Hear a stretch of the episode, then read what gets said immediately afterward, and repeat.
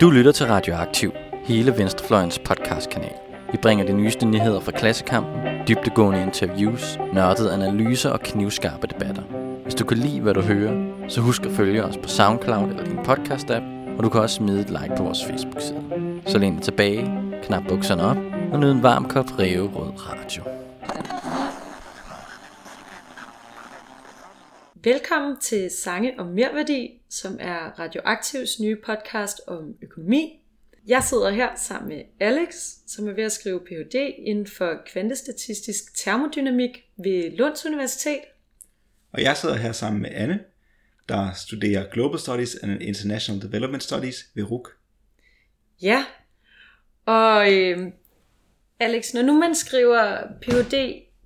i kvantestatistisk termodynamik, hvorfor øh, er man så med i en økonomipodcast? Det er fordi, at udover altid at være interesseret i naturvidenskab, har jeg også været interesseret i politik. Og økonomi er en stor del af politik. Øh, samtidig med det, så har jeg som et matematisk interesseret menneske været interesseret i mikroøkonomi, fordi de har mange spændende matematiske modeller. Dog har jeg altid følt, at det ikke er nogle modeller, der er de bedst egnede til at beskrive alt det, vi ser øh, foregå i virkeligheden. Mm. Det kan jeg rigtig godt følge. Øhm, og jeg tror også, øh, min motivation for at være med her, det er også, at jeg... Øh, altså jeg har altid synes at økonomi var helt vildt spændende, men også faktisk lidt svært, og det tror jeg kommer meget af det der med, at man måske ikke synes, at modellerne er de bedste til at beskrive, så det er sådan lidt uhåndgribeligt på en mm. eller anden måde. Øhm, ja, og så, øh, som du siger, så det der med, at økonomi er en virkelig stor del af politik, og sådan, så synes jeg bare, det er virkelig vigtigt også at forstå det, ikke? Fordi det er også den måde, man ofte kan kritisere et eller mhm. andet mm-hmm. politisk initiativ bedst, eller mest øh, tungtvejende måske i dag, ikke? hvis man forstår økonomien bag og kan angribe nogle af de sådan, økonomiske antagelser, der bliver ja. lavet og sådan nogle ting. Og den del går jo begge veje. Altså, der er jo mange gange også i folk, vi er uenige med, der bruger økonomi til at argumentere for, at det kan godt være, at et eller andet er det rigtige at gøre, eller et eller andet vil være gavnligt på en eller anden mere abstrakt form, eller en social form. Mm. Men er argumentet altid, det er noget, der bruger flere penge, end det skaber, derfor skal vi ikke gøre det. Ja. Ja, så øh, det er bare mega spændende, og vi glæder os begge to rigtig meget til at komme i gang med det her, og forhåbentlig også selv blive klogere i løbet af den her podcast-række. Øhm, det første emne, vi har valgt at tage op, det er frihandel. Øh, og det er jo lidt dig, Alex, der har været sådan en primus motor på, at det var det, vi skulle snakke om først. Så vil du ikke uh, sige lidt om, hvorfor du synes, at det var fedt at starte ud med? Jo, for snart to år siden, der valgte USA en ny præsident, Mr. Trump.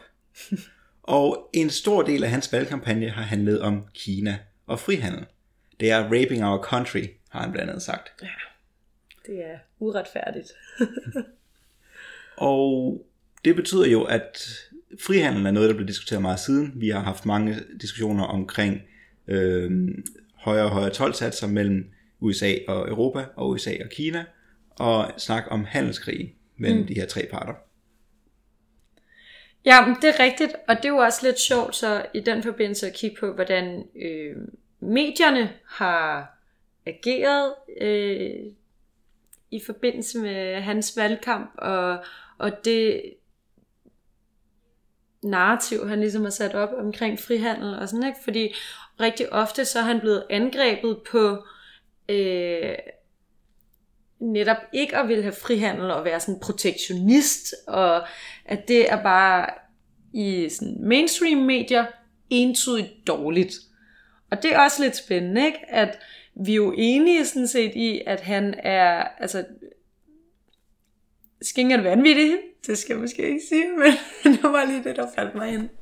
Jeg tror, jeg tror vi er en kanal, der tilhører en, en position, hvor, hvor det ikke er overraskende, vi måske synes det. Ja. Som jeg, jeg må godt sige det. Ja. Ja, okay. Øh, vi er jo sådan set enige i, at øh, Trump han er skingerne sindssyg, men øh, vi er jo heller ikke nødvendigvis enige i, at frihandel bare er ultimativt godt. Så det er også lidt øh, spændende grund at bevæge sig ind på, på den måde, synes jeg.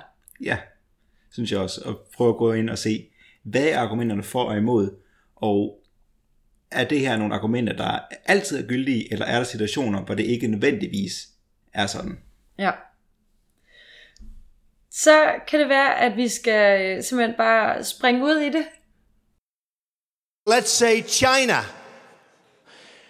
China. China. China. China. China. China. China. China. China. China.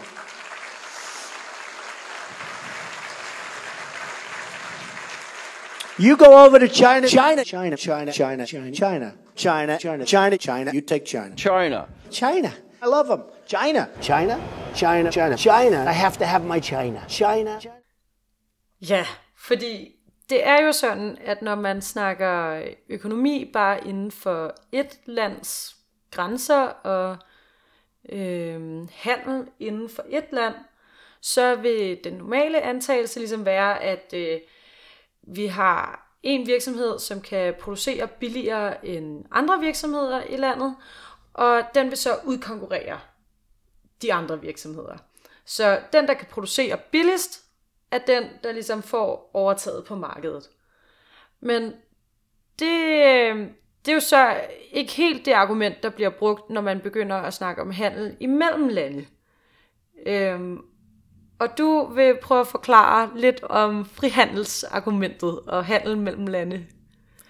Ja, og frihandelsargumentet er meget gammelt. Det, det ældste, jeg kender til, er tilbage fra, undskyld ikke Ricardo, fra Adam Smith, hvor han mener, at alle lande har en eller anden vare, de kan producere bedst.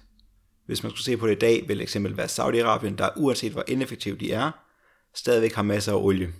Mm. Så de vil altid kunne tjene penge på at sælge olie. Mm. Øh, Smith mente, at når alle lande har et eller andet, en ting de kan fokusere på, som de vil, hvor de vil udkonkurrere alle andre lande, så vil alle lande gavne af frihandel. Man skal bare finde det, man er god til. Men det er jo lidt så det samme argument, som vi har altså inden for et lands grænser, ikke? at der er absolute fordele, og den, som kan producere billigst, øh, vinder gamet, eller hvad man skal sige. Ikke? Netop. Og det er derfor, at frihandelsdiskussionen blev rigtig spændende efter David Ricardo. Fordi han fremførte et nyt argument, der ikke bare handlede om, at et land kan producere noget billigere end alle andre lande, altså en absolut fordel. Han fremførte et argument, han kaldte øh, komparative fordele, som handler om, at selv et land, der producerer alle varer dyrere end alle andre lande, kan stadig tjene penge på at gå ind i frihandel, ved at udnytte, at de er komparativt bedre i en ting end en anden. Det lyder mærkeligt. Det tror jeg, du bliver nødt til at, at uddybe lidt. Ja, og det er også en meget spændende idé. Så enhver, der har læst mikroøkonomi på universitetet, er formentlig stødt på Mankeefs bog omkring økonomi. Og i den citerer Mankeef en spørgeskemaundersøgelse i blandt økonomer, der siger, at 95% af de adspurgte økonomer er enige i, at frihandel gavner alle lande, der deltager i den. Mm. Og det, det handler om, er også det her med komparative fordele. Så det, det, det er et gammelt argument, som stadig bliver brugt i dag. Og når du læser i det i økonomilærebøgerne, så øh, bruger de det, øh, der handler om arbejdstimer. Øh, fordi Ricardo, ligesom Adam Smith, var en, der troede på arbejdsværdilæren. Altså en værdi af en vare, er bestemt ud fra, hvor mange arbejdstimer du skal lægge i at producere det. Yes. Og det er også en øh, værditeori, som Marx brugte, og senere er blevet, ifølge mikroøkonomerne, afvist eller modbevist. Ja. Interessant nok, så går de stadig tilbage til arbejdsværdilæren, når de så skal diskutere frihandel. Det er også lidt spændende, ikke? at antagelserne på den måde sådan begynder at ændre sig, synes jeg. Altså, fordi det, det er sådan lidt modstridende, eller sådan lidt... Øh, Ja, ja. netop. Mm. Så jeg tror, vi senere skal have et afsnit om arbejdsværdilæren. Det kunne være også spændende. ja, det synes jeg klart. Det, Så tilbage til Ricardos argument. ja. Ricardo forestillede sig to lande, og lad os kalde dem England og Portugal, mm. der producerer tøj og vin. Det er alt, hvad de producerer, det er alt, hvad de skal bruge. Det perfekte samfund. Ja. England har ikke en så effektiv industri i det her eksempel. Så de skal bruge i løbet af et år 100 mænd i fuldtidsarbejde til at producere en mængde tøj. Mm. Og de skal bruge 120 mænd i fuldtidsarbejde til at producere en mængde vin. Ja. Så vin for dem er dyrere at producere end tøj. Portugal har i det her eksempel en bedre industri end England. De skal bruge 90 mennesker i fuldtidsarbejde i løbet af et år til at producere en mængde tøj, og kun 80 mennesker i fuldtidsarbejde i løbet af et år til at producere vin. Ja. Så i Portugal, der vil vin være billigere end tøj, fordi de skal bruge færre mandetimer til det. Men her, hvis man så stadig arbejdede med absolute fordele, så ville det være kun Portugal, der fik noget ud af frihandlen mellem de to lande. Præcis. Ja. Det er så der, hvor Ricardo han bliver snedig. Okay. Så han ser på, hvad sker der, når du er i England? Du producerer noget tøj, og du vil gerne købe vin. Mm. Hvis du vælger at købe det i England, så lægger du mærke til, at når du skal bruge 100, 100 øh, mænd til at arbejde i et år for at producere tøj i forhold til 120 for vin, så er vin dyrere at købe i England, end tøj er. Til gengæld, hvis du tager den mængde tøj med dig til Portugal, så er du i et land, hvor vin er billigere end tøj er. Mm. Så du kan købe mere vin for det, end du kunne tilbage i England. Så du tager til England, bytter dit engelske tøj for portugisisk vin, og tager det portugisiske vin tilbage til England. Ja. Pludselig har du i England mere vin, end du ellers ville have fået for den samme mængde produ- produktion. Men okay, det er så, det er så øh, Portugal, der ligesom får noget ud af. De har så nu kunnet sælge deres varer i England, eller hvad? Ja, Portugal har fået tøj, som for dem er dyrere at producere end vin. Mm. Og England har fået mere vin, som for dem er dyrere at producere end tøj. Okay, men det, jeg tror, jeg tror, det jeg ikke helt forstår her, det er sådan, hvordan, øh, jeg kan godt se, at englænderne, de får mere vin, end de normalt ville have fået, men hvordan får portugiserne noget ud af det? Altså, hvordan får de mere tøj, end de normalt ville have fået? Forstår du, hvad jeg mener? Ja, fordi at det der sker, det er så, at Er det fordi, at nu behøver Portugal ikke ligesom længere at producere tøj, så nu de 90 mennesker, der tidligere arbejdede på at producere tøj, de kan nu gå over og producere vin, præcis, og så kan de komme til at producere endnu mere vin, end de kunne før, for det samme, den samme mængde arbejde, eller hvad man skal sige. ja, det er det, der vil ske. Så England vil gradvist opdage, at det er bedre at producere tøj, og så bytte sig til vin i Portugal, mm. end selv at producere noget vin og tøj. Portugiserne vil gradvist opdage, at det er bedre at producere vin, og så bytte sig til tøj i England, end at producere både tøj og vin. Så der vil ske en specialisering Ja. Inden for de to lande. inden for de to lande. Eller imellem de to lande, måske. Det er en speciel model, Ricardo får opstillet, blandt andet fordi han, han skal bruge en vigtig antagelse her. Og den antagelse er, at vi ikke bare flytter alle englændere og alle, alle øhm, fabrikkerne fra England til Portugal.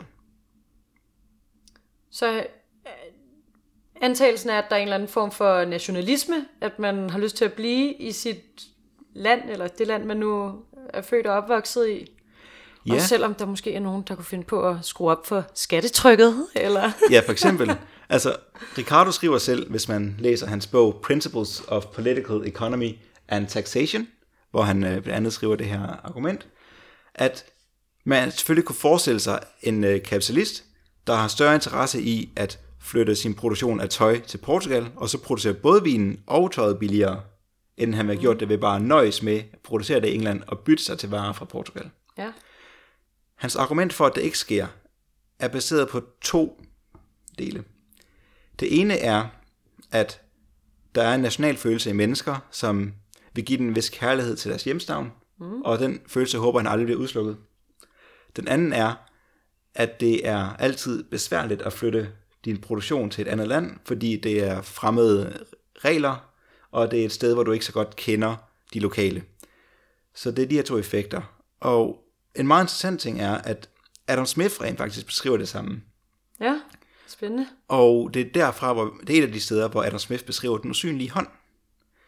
Så for Smith, så er den usynlige hånd, det er den her, det er de her ting som nationalfølelse og besvær med at flytte kapital til udlandet, der så at sige leder kapitalisten til at beholde øh, sin produktion i det land, øh, der måske er dyrere at producere i. Øh, men det er nu engang der, hvor han kender industrien, og der, hvor han kender markedet. Så det vi ser med globalisering, hvor lande bliver mere ensartige i, øh, i regler og, og hvordan de øh, indretter sig.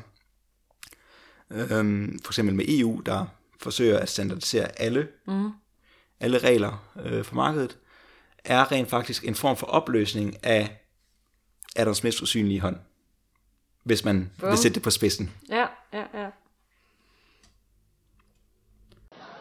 I am a conservative. They would say, they would say that I'm not conservative because of trade. And on, on trade, in terms of the definition, I believe in free market.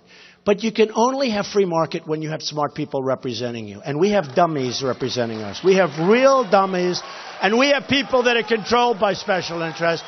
So when you have that, you can throw the free trade out the window, folks, because you see what free trade has gotten. You see what globalization, where we go all over the world to lose money with everybody we deal with, because our politicians are corrupt and crooked, and they're totally taken care of by campaign contributions. And by the way, who would know better than me? Do I know the system better than anybody in the world? Okay? Anybody in the world. So we have a rigged deal. And here's what's going to happen. So important that tomorrow you get out and you vote. Tomorrow you got to get out and vote. Because we have a movement. Så øhm, vil det så sige, at øh, Mr. Trump han faktisk har ret, og at øh, USA er meget bedre tjent med protektionisme, end de er med frihandel over for rigged China, der var snyder og bedrager i hele det her frihandelsspil. Et interessant spørgsmål. øhm, faktisk, hvis man går tilbage og ser på amerikansk handelspolitik, i dag så ser vi meget USA som sådan en frihandelsnation, eller i dag, lige op til Trump, mm. ser vi meget USA som sådan en frihandelsnation, der har lavet en verdensorden, der handler om, at alle lande skal handle med hinanden, øh, og de har opsat World Trade Organization osv. Ja, man har både IMF og Verdensbanken og hvad hedder det, ja, World Bank og sådan, som ligesom har som, øh, hvad skal man sige, øh, som, øh, altså de kræver, at de lande, der låner penge af dem, også skal åbne op og have frie markeder og indgå i global frihandel og sådan noget, ikke? Ja, Altså det er jo meget USA, der har kørt den agenda frem, kan man sige. Men hvis vi går tilbage til tiden før 2. verdenskrig, der vil vi se, at ud af alle industrilandene, så er USA faktisk det land, der har haft de største tolvsatser på nærmest alle varer, specielt industrivarer. Mm.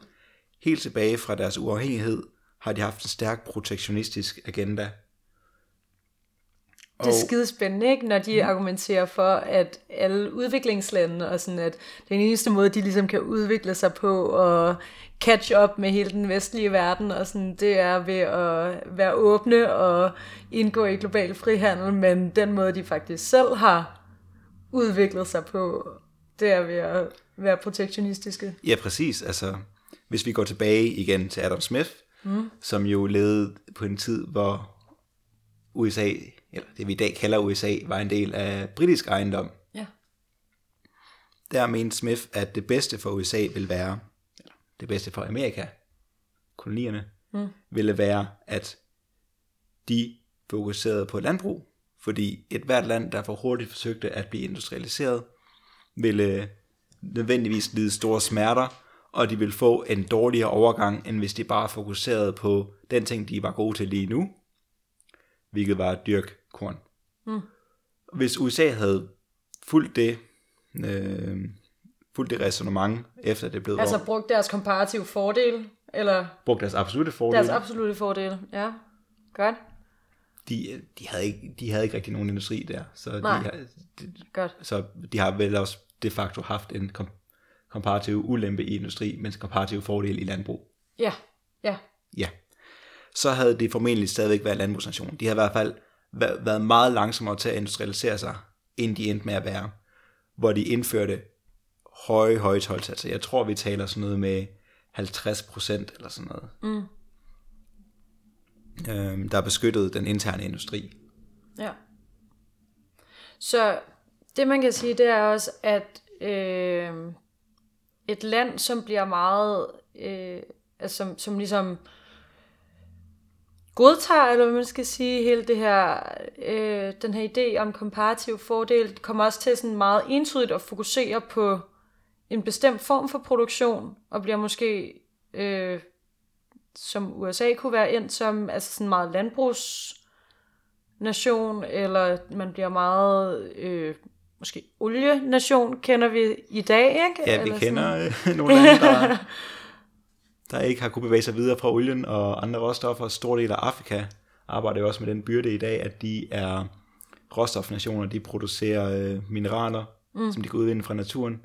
Og så, så man får faktisk nogle økonomier, som er sindssygt eksportafhængige, og afhængige af, at der er nogle andre lande, som aftager mange af de her varer, man, man kan producere, eller råstoffer, man kan vinde op af, af jorden, og sådan, øhm, ja, ikke nok med det. Øhm, ikke nok med, at de er eksportafhængige. De er eksportafhængige i noget, hvor det er svært at lave udvikling. Du kan måske godt forsøge at udvinde jernmalm lidt billigere end før, men du kan ikke lancere nye produkter. Du kan ikke Mm. rent, du kan ikke komme videre fra, at du ikke laver andet end at grave jord op, og så forarbejde det lidt. Nej, nej, nej, nej. Og samtidig, så på den måde, så kan man også sige, hvis man skal, altså det du siger der med, at man kan måske prøve at gøre det billigere, der er det jo også noget med, at øh, altså man, man kommer nemt til at tære ligesom for meget på jordens ressourcer, ikke? Det bliver nemt sådan, hvis nu at USA var fortsat med kun at være et landbrugsland, altså så kunne man godt forestille sig, at der ikke var særlig mange marker, der kom til at ligge brak, og at man derfor kom ligesom til at, at udnytte jorden for hårdt, og ligesom, altså, så man kommer ind i sådan en, øh, øh, øh, hvad hedder det, øh, sustainability crisis. Ja, altså helt, helt klart. Ja, ja. Det er jo, hvis, hvis al din økonomiske interesse ligger i øh, én ting, mm. og udvinde et produkt, så mister du sådan set dit, hvad skal man sige, interesse. Det kan godt være, at individer i landene har interesse i at bevare naturen, men hele incitamentstrukturen for, for staten eller for industrien ligger kun i én ting, og det er at udnytte jorden så meget, som, øh, så meget man kan. Ja, ja. Jeg undskyld, jeg studerer på engelsk, så det var lige et udtryk, der kom ind der, men øhm, det danske var lige væk. Øh, ja, og det var jo så altså det ene problem, det her med, at man bliver meget, øh, man kommer til at udnytte jordens ressourcer utrolig Hårdt. hårdt. Ja, det, ja. Øhm, men så for at vende tilbage til det, vi snakkede om før, med at man bliver meget eksportafhængig, det er jo også noget af det, man ser med, undskyld, med øhm, EU og Afrikas forhold, ikke? at Afrika er skide afhængig af, at der er nogle andre, nogle rige lande, som køber de her produkter, som de producerer eller kan hive op af jorden. Og så har man øh, nogle rige lande i EU, som er ligesom gået sammen og er blevet enige om, at vi vil gerne understøtte vores eget landbrug og øh, ligesom sørge for, at de kan sælge på trods af, at afrikanerne egentlig kan producere billigere. Ikke?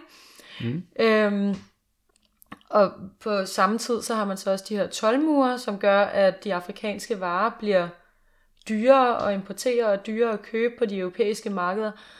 Øhm, og det rammer jo rigtig mange afrikanske Ja. øh, økonomier virkelig, virkelig hårdt. Jamen altså, er- er der andet at sige end ja?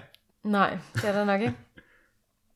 Hvis vi ser på nogle modsatte eksempler, så er der jo Kina igen, og Vietnam for eksempel, mm. der har ført en øh, intern udviklingspolitik, hvor de også samtidig har haft stærk protektionisme. Så de har udover protektionisme har de også ført en kontrol med, med de interne banksystemer, og generelt så er Kina og Japan, undskyld ikke Japan, Kina og Vietnam, lande med stærk statsstyrede økonomier.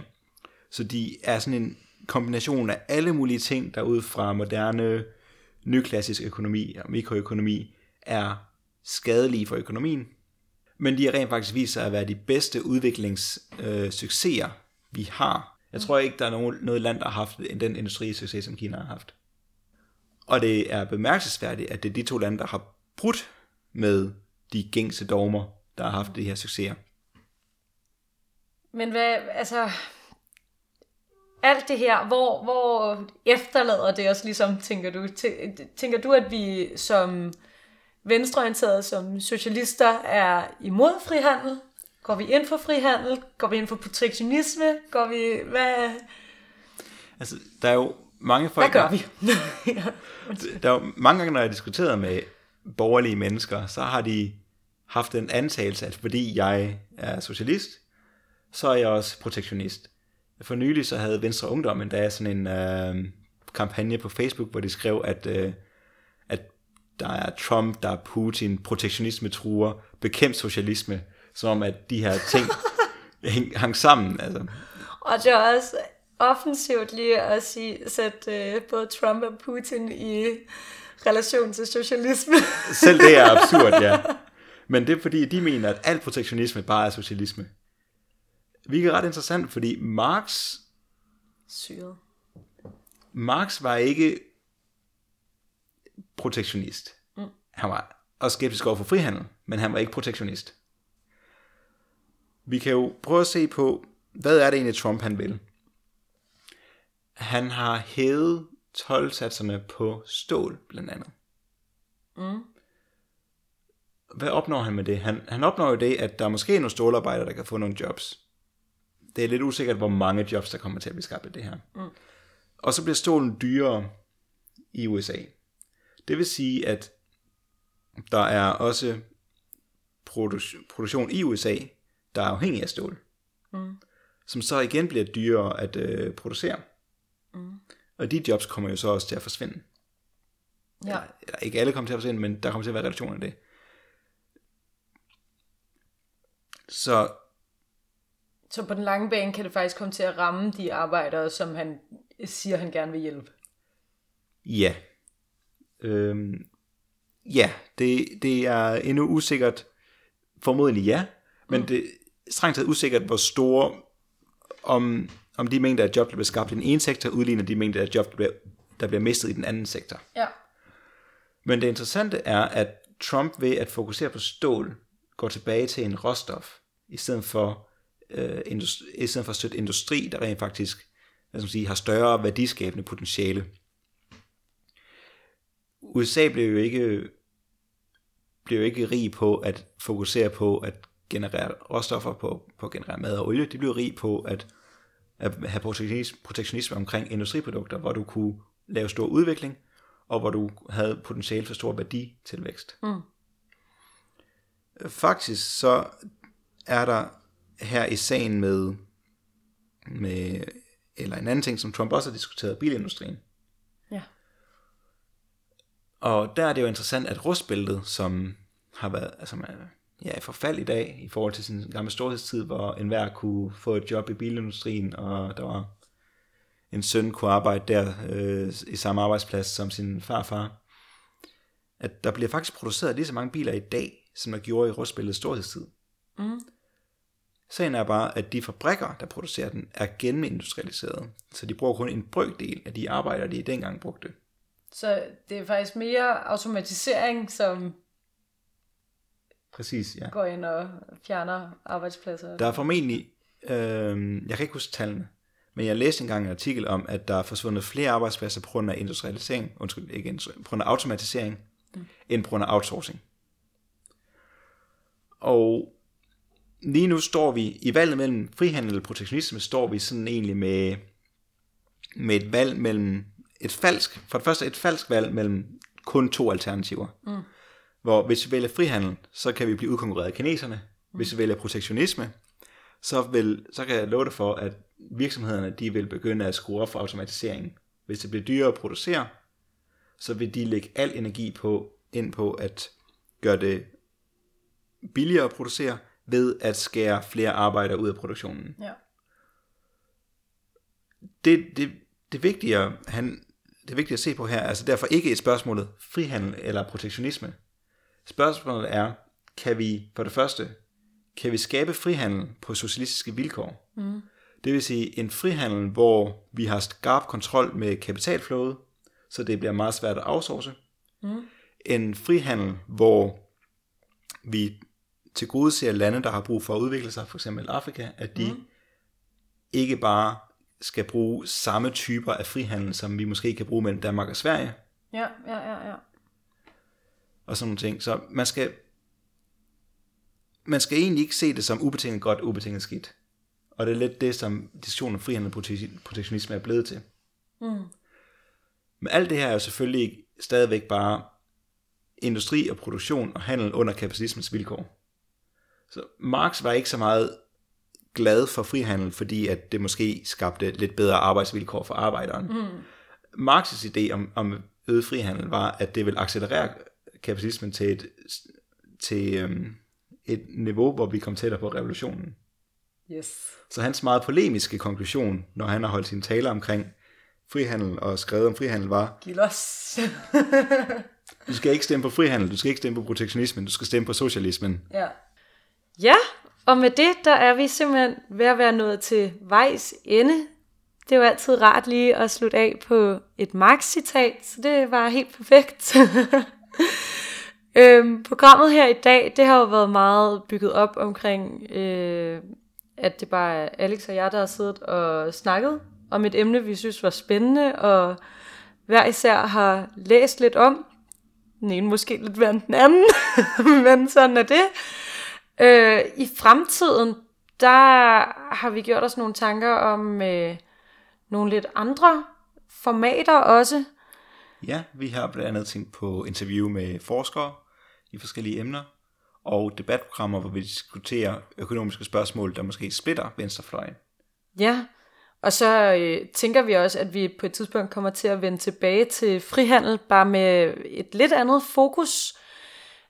Øhm, så vi håber, at I har nyt at lytte med, og er blevet lidt klogere på, øh, på hvordan man kan gribe frihandel an.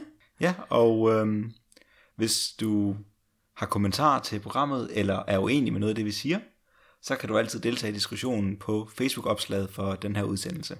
Og du må også meget gerne skrive i øh, Facebook-opslaget, hvis du har nogle forslag til emner, vi skal tage op i fremtiden. Vi har selv nogle stykker i ærmet, som vi tænker, vi gerne vil igennem, men øh, gode forslag er altid velkomne. Det var det for i dag. Vi ses om en måned. Yes.